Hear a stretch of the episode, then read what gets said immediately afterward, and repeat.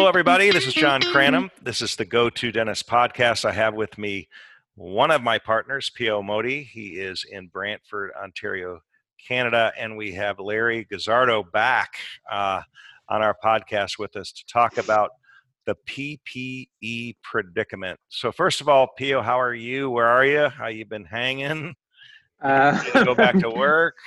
oh, I'm good, man. It's uh, you know, well, good and not good. Uh, you know, because now we are seeing obviously certain states and provinces open up, and now it's like we've been a month and a half just chilling out, and now it's time to really get the practices ready to go. So this is why I'm so excited for this talk and to hear from Larry. And uh, you know, manage with our kids. It's been actually amazing with the bonding. It's uh, you know, I I I know I'm going to look back and think, wow, this is some really good quality blue time like we talked yeah, about the academy. Time. So blue time, yeah, and and they will remember it uh, forever.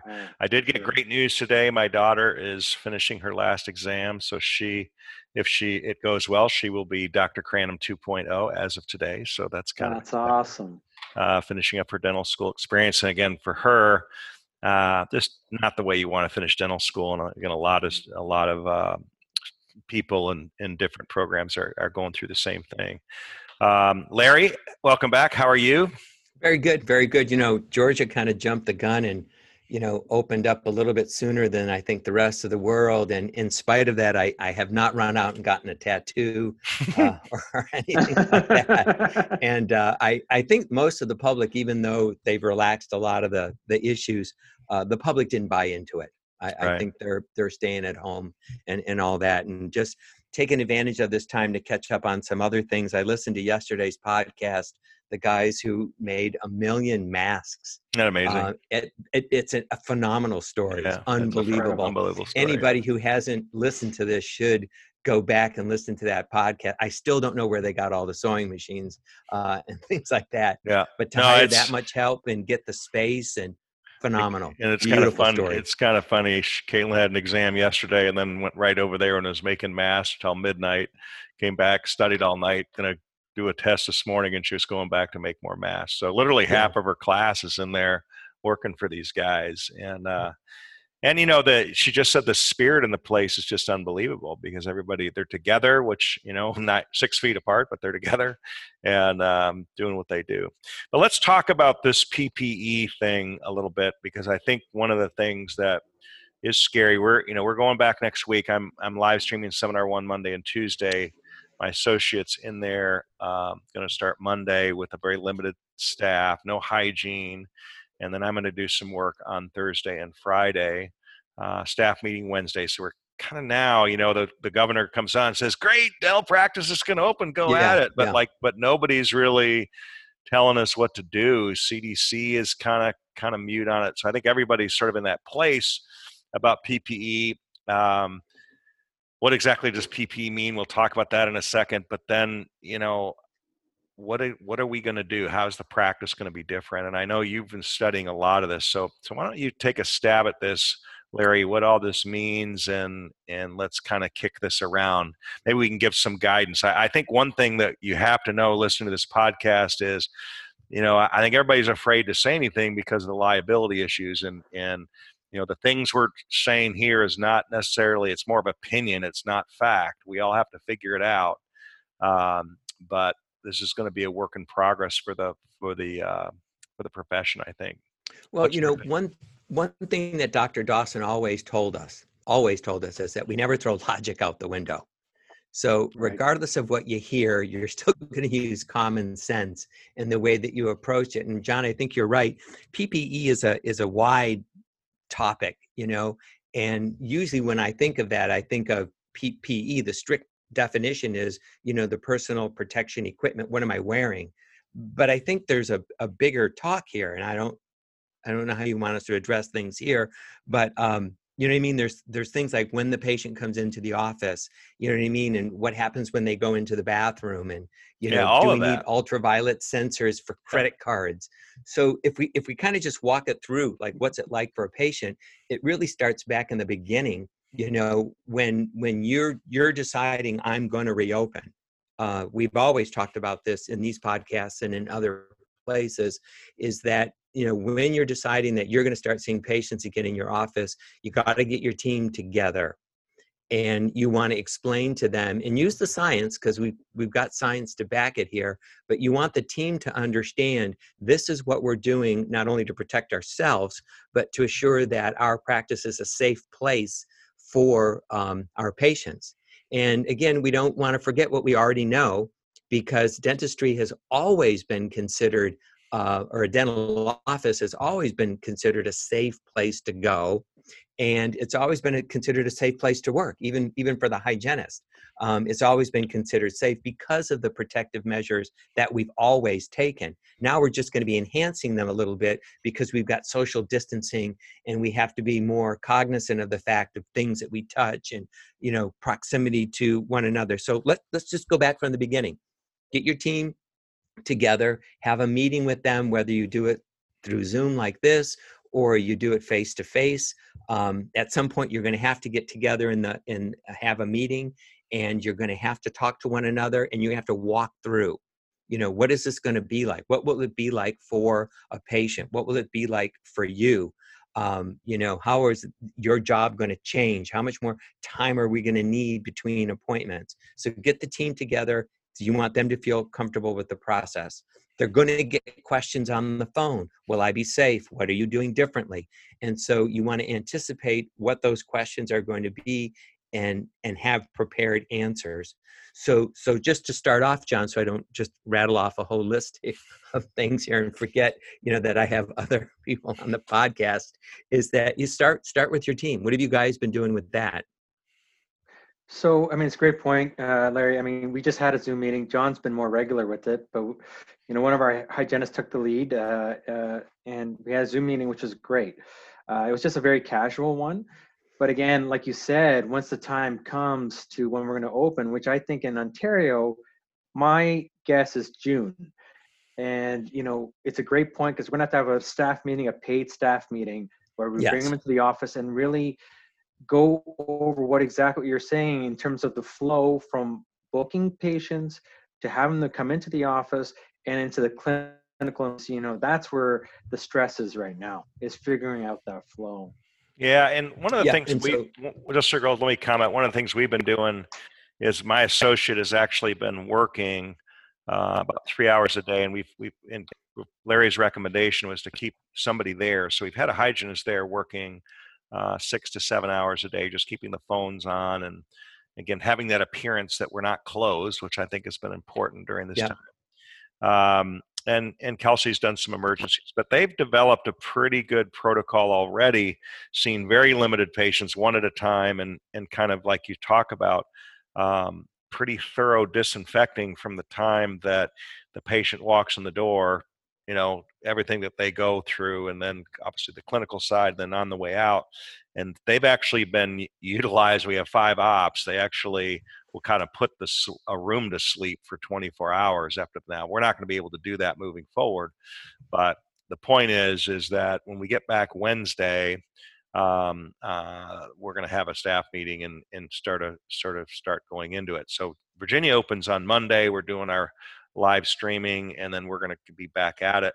Um, but one of the things we're going to do for two weeks is no hygiene. So just sort of doctor only, starting to catch up on some of the procedures that we got rescheduled, had to reschedule, but just one doctor at a time. And and really, I want my team to really um, master however we're going to orchestrate this because there is going to be somebody that as obviously taking care of the clinical space, but I think somebody else has to be responsible for the trail that the person leaves as they come in and come out. And and the one analogy that I, I want everybody to sort of maybe wrap their heads around this feels really new, but what I can tell you is I was in dental school when HIV hit.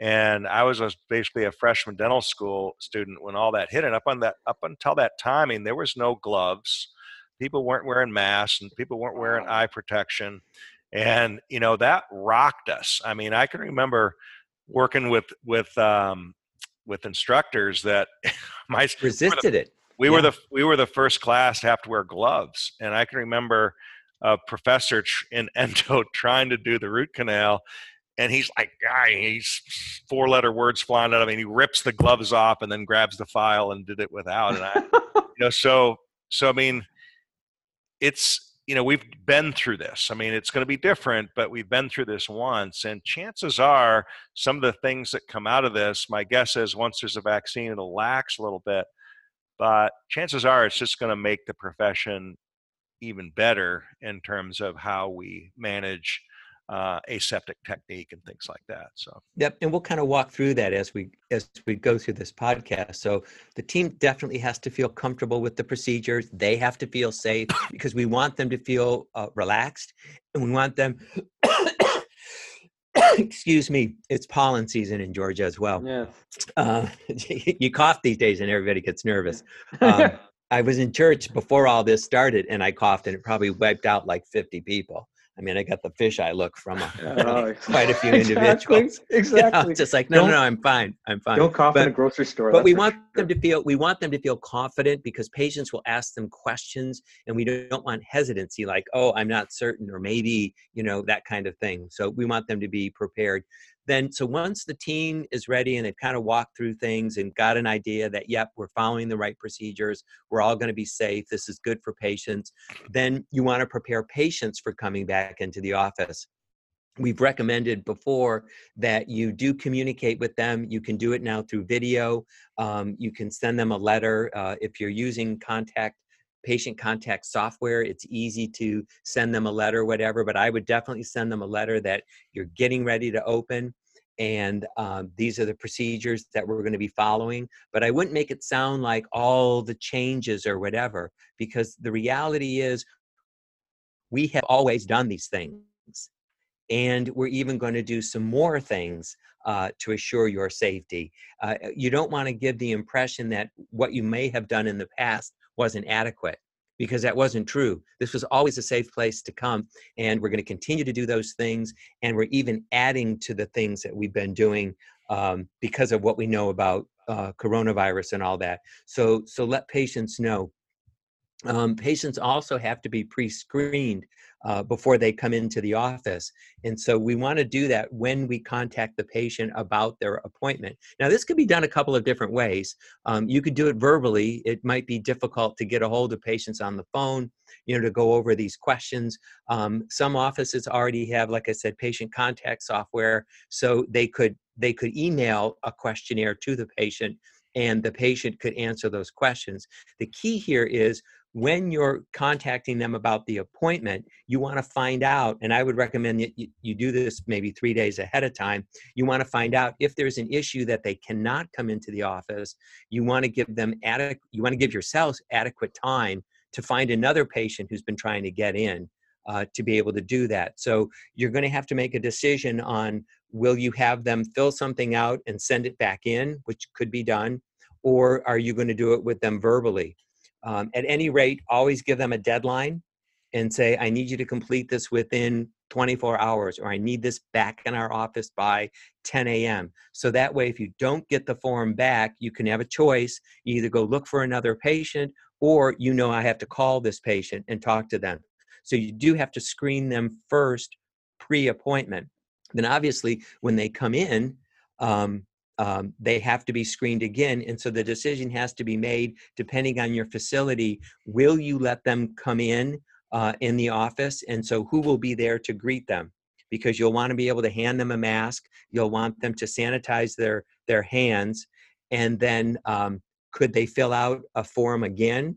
You know, and bring it with you, and maybe hold it up. You don't because you don't want to touch Yeah, the piece of eh, paper. Yeah, we're we're actually going to take their temperature right then too. So we've got Okay, so. Yeah. that's part of the decision Yeah. that you have to decide is once whoever's greeting them you know if it's decided that we can go ahead and continue with your appointment you know will they show you the form uh, will you give them like a golf pencil you know will you give them a pen and wipe it off do you like how that looks you know kind of thing but it's it sounds because we never really had to go this far before but who is the person who's going to greet this person we're trying to minimize contact so it's probably not going to be a business office person it's probably going to be the hygienist or the clinical person that is actually going to treat that individual and And your be- clinical be- people and be ready for them. Yeah, be ready. Yeah.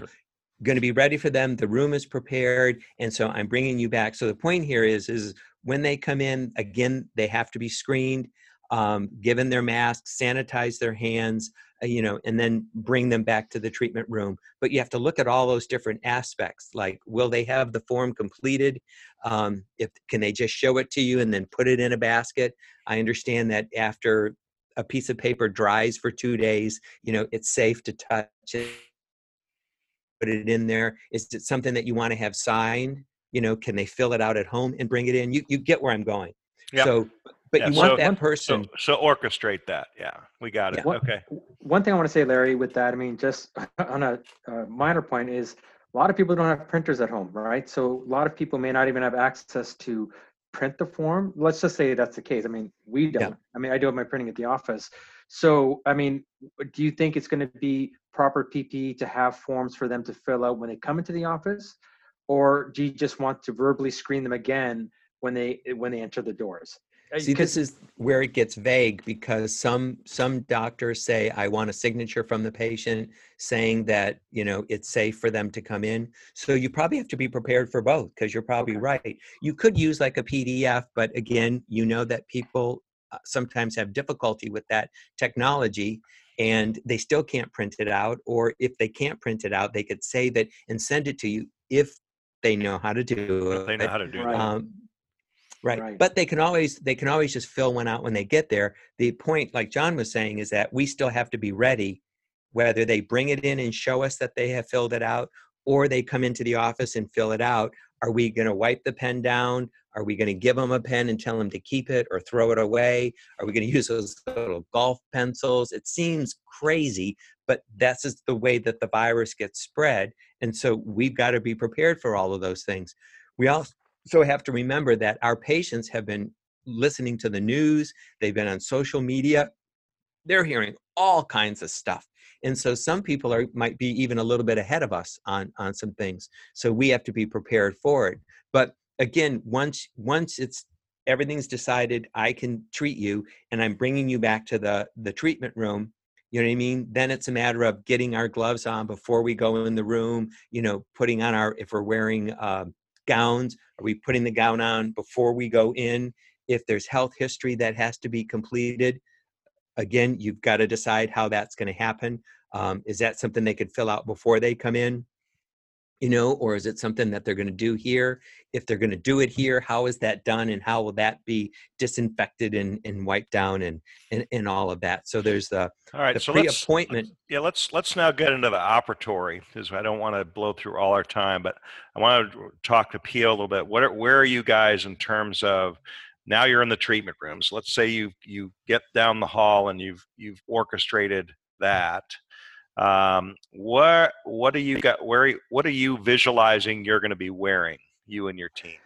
It's a great question, and so this is this is one of the biggest stresses here is is the actual gear now. So into the actual PPE, and it, it all comes down to what we're all hearing and is aerosol versus non-aerosol procedures, right? Mhm. So, uh, you know, if it's an aerosol procedures, uh, you know, goggles, face shield, gown, and N95 mask.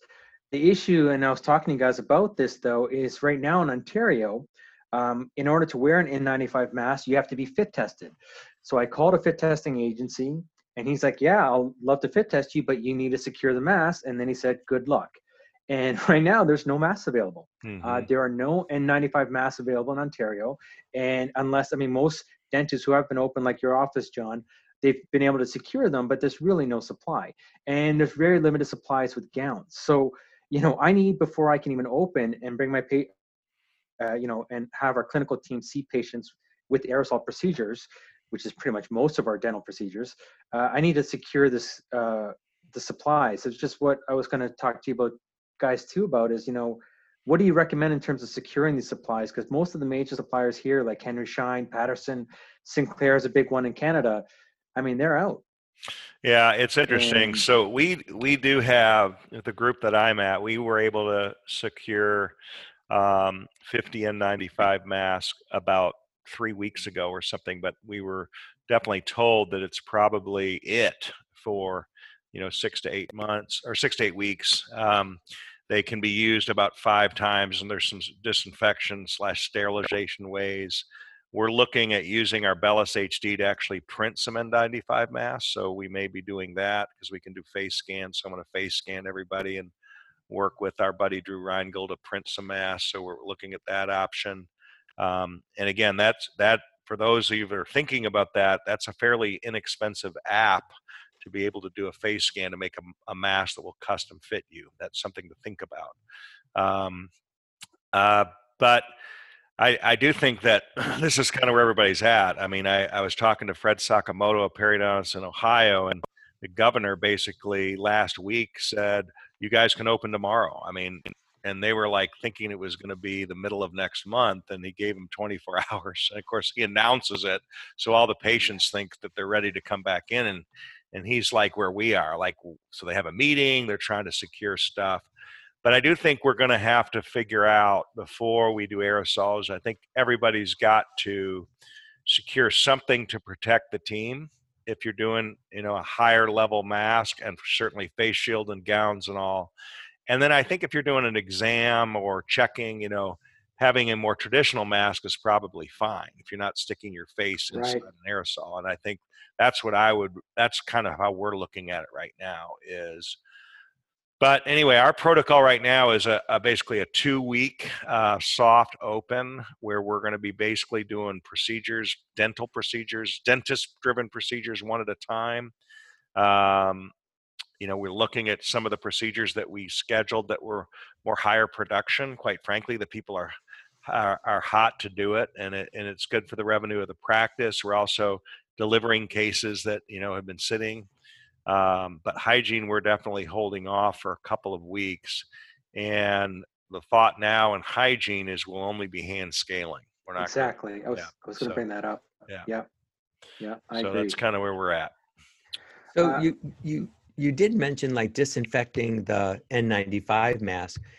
When you do that, how how many more times can you use that mask? well, they're saying they're saying five. Five. But, okay, that's what you meant. But that's what. But that. But again, that's my, my big question right now. Like I, that's what I'm being told. I want to know, like, what are we doing with that? Like, is is are we really sure that everything, anything that gets off on it? And I think a lot of people are using an N95 and then using a cloth mask, you know, a mask over it. Uh, but I guess if you have the face shield and on and everything, I just I have yet to do a procedure with all this gear on. I know you did Pio. Uh, well, I had. I mean, for people who have worn the K, I mean, we had a K95 N95 mask, which is, you know, the the version from China. Now, the issue was, hey, it didn't fit great, and uh, a local office in town, uh, they were able to secure masks, but they did the fit testing, which is what our college is recommending. And here's the thing: a lot of the lot of the masks failed, so they had the staff come in so the, I mean, we know these N95 masks are like gold right now for dental offices.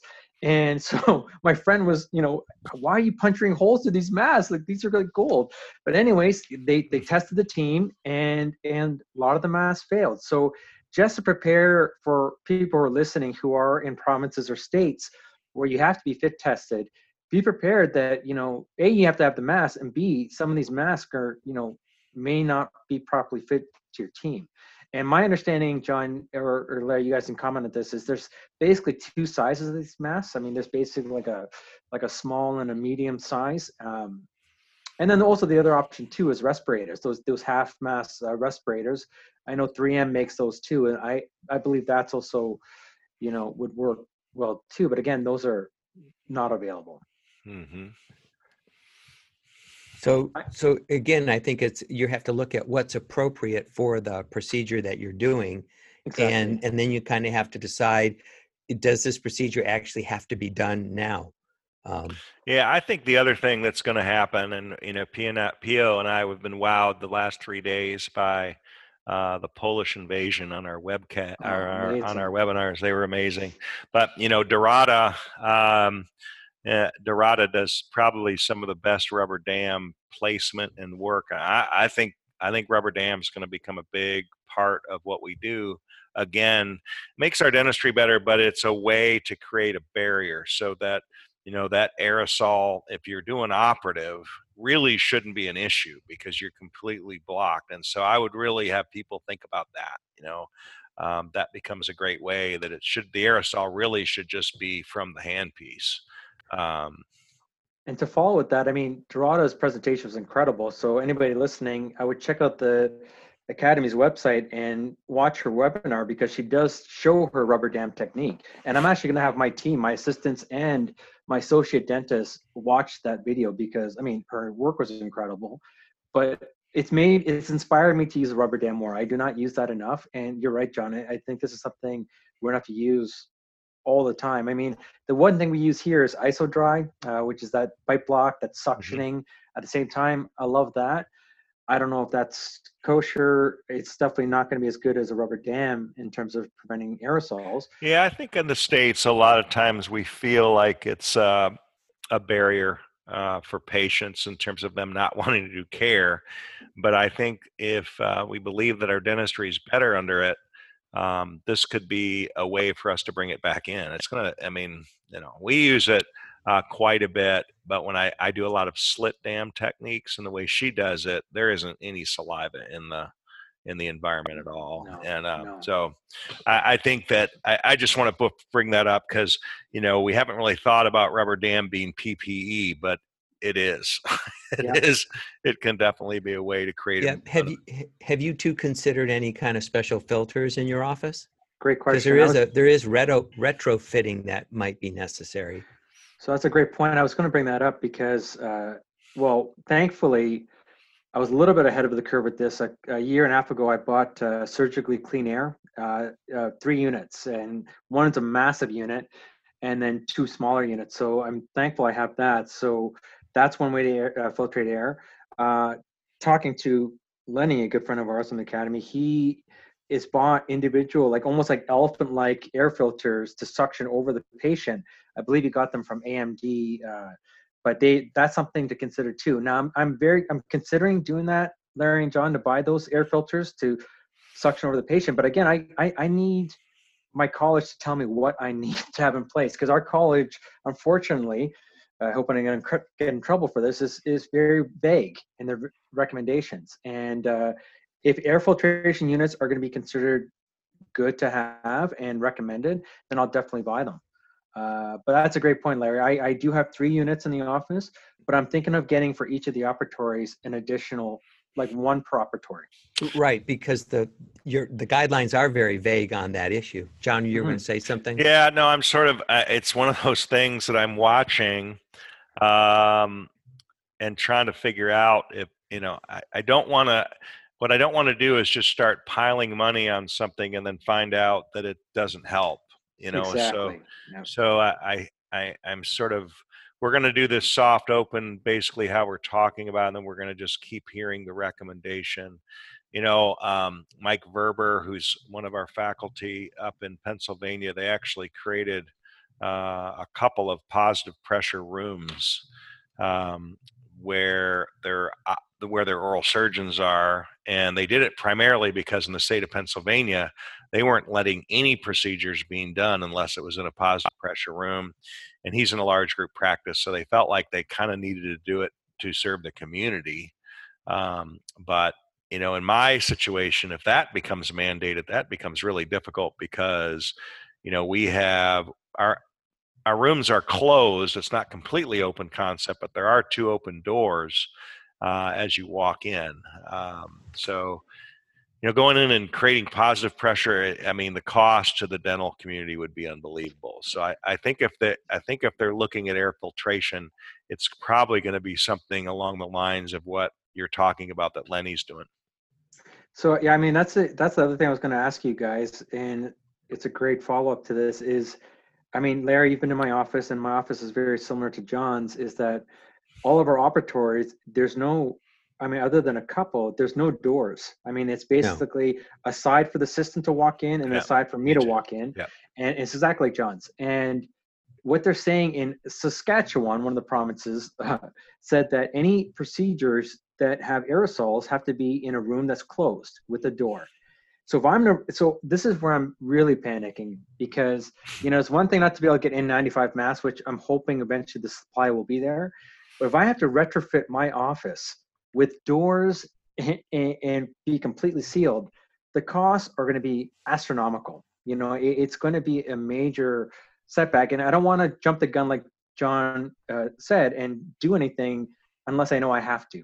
So I don't know. Are you hearing anything about this, Larry? About uh, uh, rooms having to be in a closed environment, it's, doors? It's it's a mixed bag, and so you're right because it's an architectural kind of issue, and it's for a lot of offices. But I can tell you, the people who are I don't want to say jumping the gun, but the ones who are already moving forward with sealing off their offices, they're using a, a variety like um, the best way I could describe it is like a shower enclosure. Yeah. Because those things are eh, very easy to customize to fill in a space that you might have above or below or or whatever. So they're using things like that. Some are using surgical uh, curtains, you know, for that. When I think of offices like the two of you have, um, pocket doors aren't really really feasible. But like those barn doors, like glass barn doors that would just slide across. Hmm. Uh, you see them a lot in hotels right now uh, to conserve space. So, but my point is, is none of that is actually called for either. Um, but some people want to move ahead and demonstrate that we're trying to keep you as safe as possible. So they're using a combination of these things. But like for an office like yours, there's really no place to put a door. It would actually get in the way. But, but like a barn door that because those would hook up on the ceiling and then that would just slide across the opening and then just slide back when you want to get in. Okay. And so you could use something like that. Like uh, um, ortho people are talking about, you know, surgical drapes between their uh, yeah, the, you know, between op- the, open bay. Beds. Imagine that the open bay ortho offices where the chairs are like five feet from each other. I mean, right like yeah. like just the pacing and the social distancing there. A lot of this too is driven just by the fact that the virus is very active right now.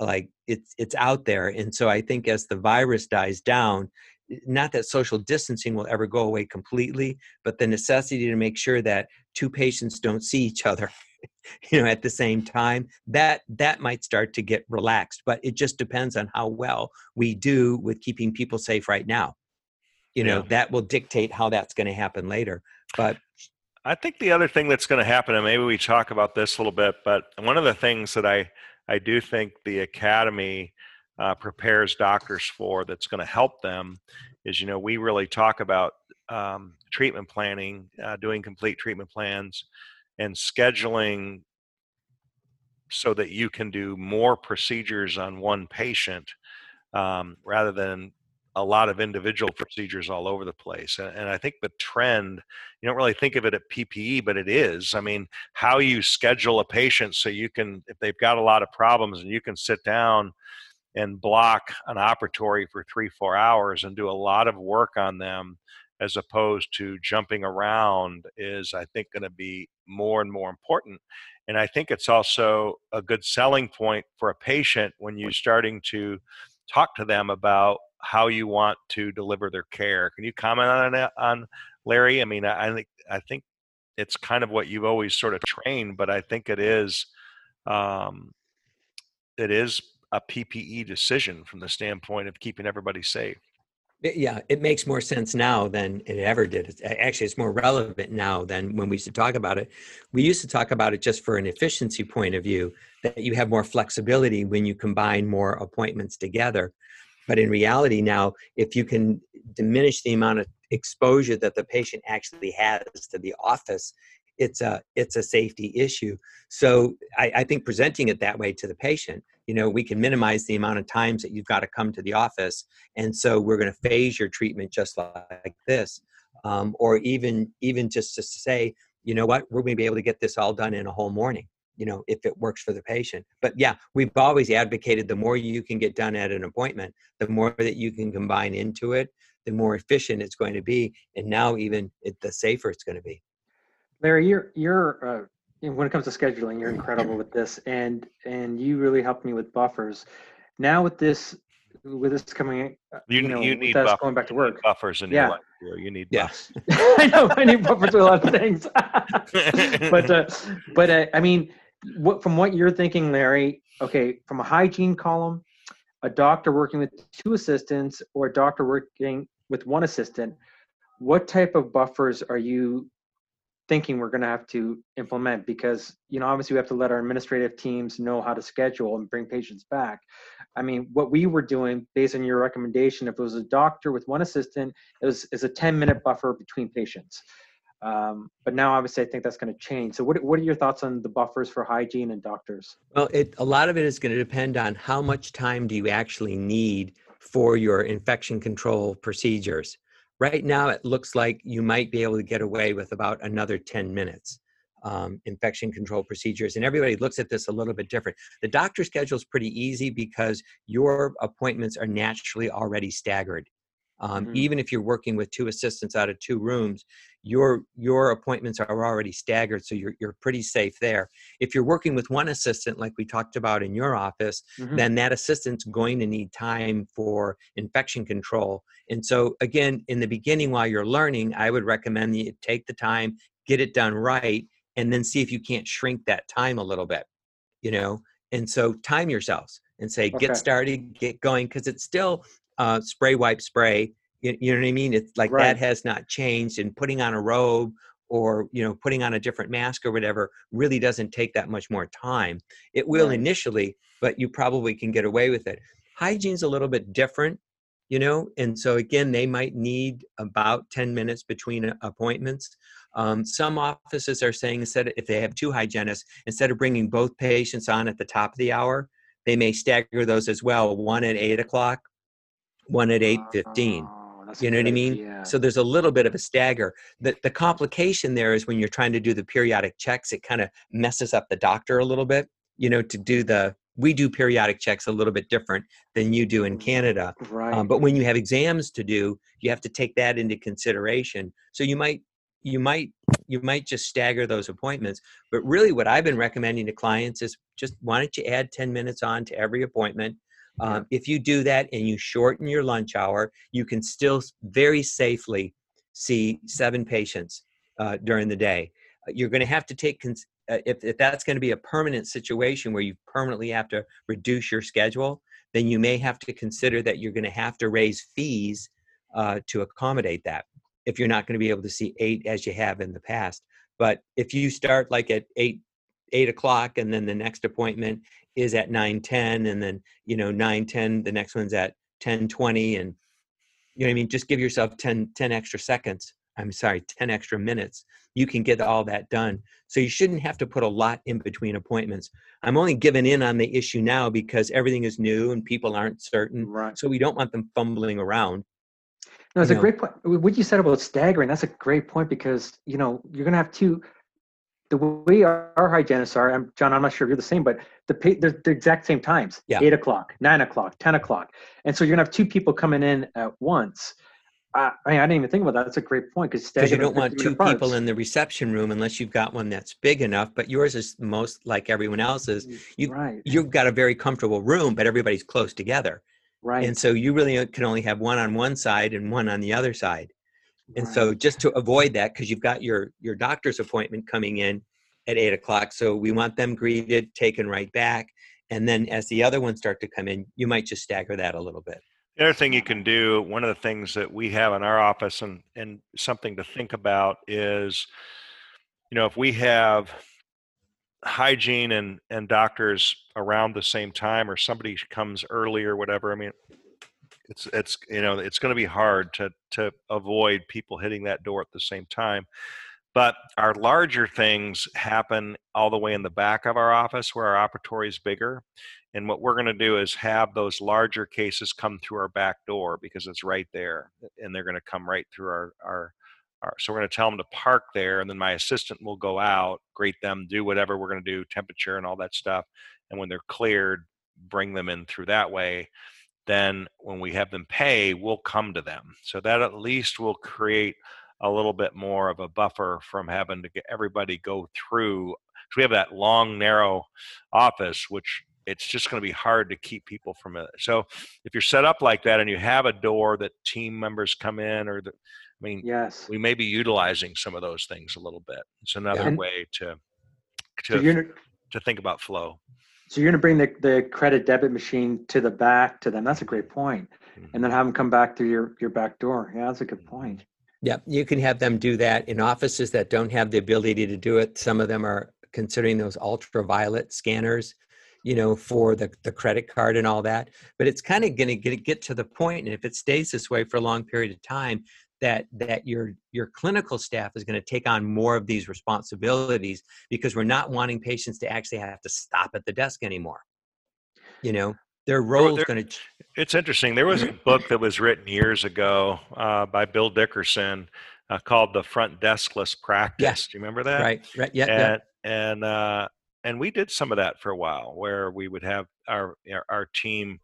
You know, we had sort of a roving, and his his whole premise, and it it wasn't very feasible i found but it was to have nobody at the front and basically everybody somebody's got to answer the phone and all that stuff. But there isn't any reason why we can't take some of that and have some of the things being done because again once they're kind of sanitized and they're in one spot doing as much as you can there and then let them just leave helps with the vapor trail, so to speak. Right, right. And it's not feasible to bring somebody else back into the room because of all the mm-hmm. distancing. Mm-hmm. So you want to be able to handle all of it right there in the treatment room. And so the scheduling for the next appointment, you know, taking the payment, all of that could happen right right then and there. And so the the technology's there to to be able to do most it. Most of most of us have computers in our ops now to be able to do that. There's no yeah. Uh, uh, on a there's a great follow to this is that uh, you're talking about the front desk. Now a lot of dentists here installing plexiglass like what we're seeing seeing at grocery stores. Mm. right uh, right. and, I, am actually gonna after this podcast i'm gonna go measure my front desk to have plexiglass installed because i think it's gonna be hard to avoid some form of checkout at the front right? Like, I mean, what do and, you think? And, well, we're trying to minimize it minimize as much it? as possible because you're trying to minimize the, the amount of contact that anybody has with the patient or that the patient has with all of us. So, so, so then you're saying, so if, if, okay, so let's, I'm just trying to think because of, from an administrative standpoint.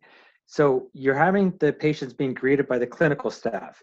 You're having the patients uh, being checked out by the clinical staff. So right off the bat, I, what I'm thinking is my clinical team, my assistants are going to be like, they're not going to be happy with this, right? Because now they have more responsibilities. Yeah.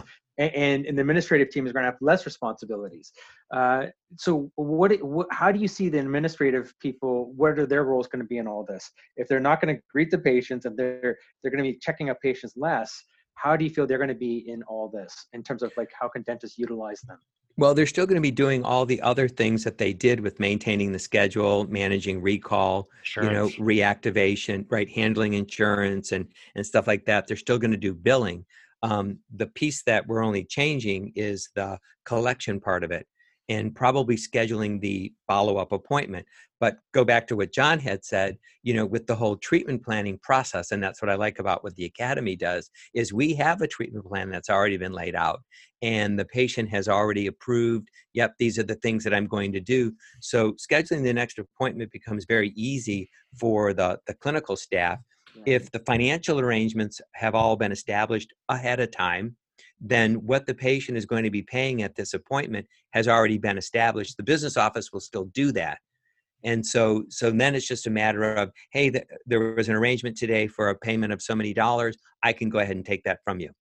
Got it. Yeah, you know? and I think, and one of the things we're talking about is it may be um, that the patient stays in the chair. It might be my assistant, basically, um, if the credit card or whatever gets handed to the assistant, you know, she might open the door a little bit and hand it to, I, I don't know. I mean, we got, this is the stuff that each of us have to kind of figure out.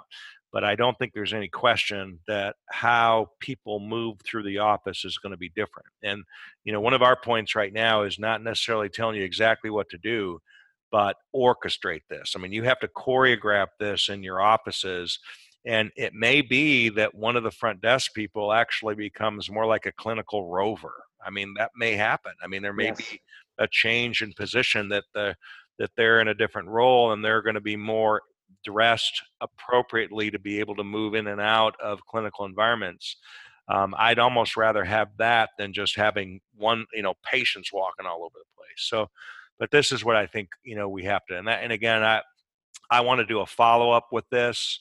Um, maybe in a week we can do another another podcast because this is going to be an ongoing discussion. And I can tell you, we don't have all the answers yet. and I just know we're going back to work, and I'm going to be dressed in in ways that I didn't ever imagine to be dressed.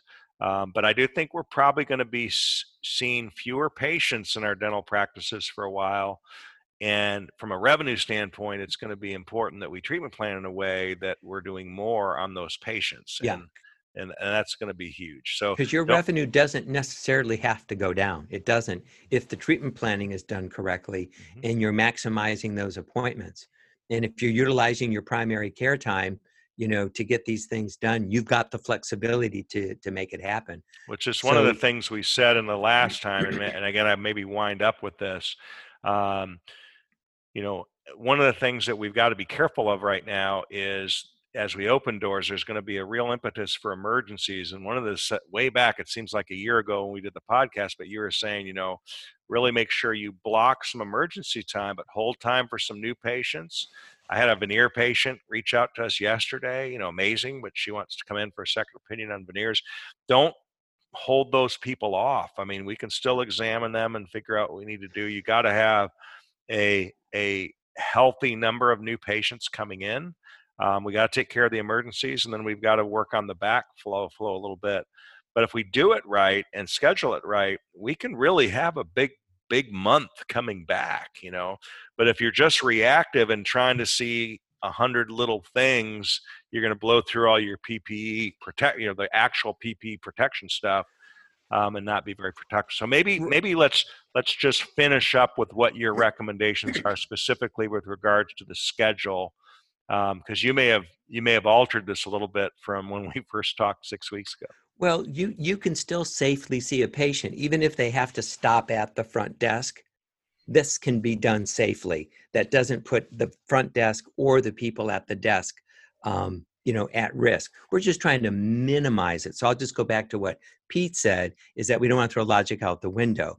If you're doing it in a safe manner, there's no risk to you or or for the patient. But the more that we can minimize it, the better. I think as far as the schedule goes, the guidelines are very very flexible pete left us with a really good blueprint uh, time take time the procedures that you're doing see how long it takes you and you'll probably have to time a number of procedures to kind of get a standard average you know and then just say you know what let's work with that standard average uh, for how long it takes for us to get things done nobody learns anything when they're rushing you know, or when they're fumbling around. So give yourself the time. And then I'll just leave you with something that Pete said. He said, finally, then you have to ask yourself, does it take this long for you to do this? You know what I mean? Or d- does it take this long to do this? Or does it just take you this long to do this? Right. and so even though we're giving ourselves a little bit more time in the beginning, we're doing it just because it's new. But that doesn't mean that that's the new standard, that it should always take that long. Yeah, and I think that's great advice, and I think it's also why um, I, you know, I'm really employing everybody to to do sort of a soft opening. It's okay in the beginning to schedule fewer patients It's a great uh, idea, John. for the Yeah. first week or so, and then you know the other thing you have to think about is that we're really looking at is as we do the soft opening, we're just not having the whole team come because one of the things you want to remember is as you bring people in, they then come off unemployment. And what you don't want to do is bring everybody in, and we don't know exactly where the volume is going to be, but you'd hate the volume not to be and have somebody come off unemployment and then not be able to go back on unemployment. So that's going to be start of our strategy next week. I'm just going to bring everybody in for a staff meeting and pay them pay them cash out of pocket so they don't we don't have any of this.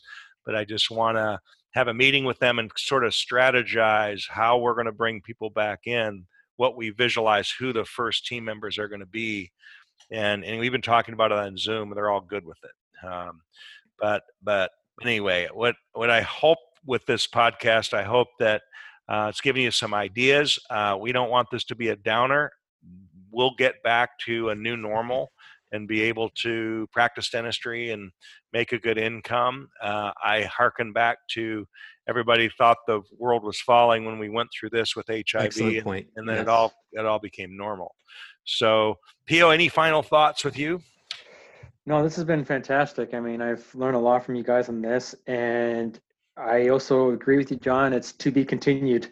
This definitely needs a follow up because we've went over some great strategies, you and Larry, and uh, I'm super excited to talk about this again because this is definitely a, a two part podcast. Yeah, and you you have a little bit of time to assemble this. For me, I'm going right back into the.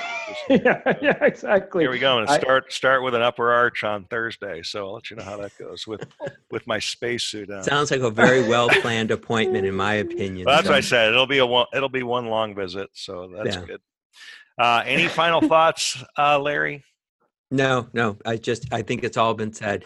We've been through things like this before. It seemed like we would never get through it, but the reality was we're doing just fine with it. And I think I think the whole uh, other changes that we've had, you know, we're we're going to be able to weather this. Be patient with one another. Take the time, get it settled, and then move forward. But Yeah. we'll we'll get through all This, of this. yeah, this is the time more than ever to pull the team together and really communicate with your staff and set a vision and do a little choreography and and pers- before long what feels very uncomfortable will feel normal Yeah, there is a safe way to do the things that we need to do. And we have to remember what we have been doing has proven to be very safe. Yeah, Mm-hmm. absolutely. All right. Well, thanks everybody. And we look forward to seeing you next time. But for now, we are out. Take care. Be safe. Thank you guys.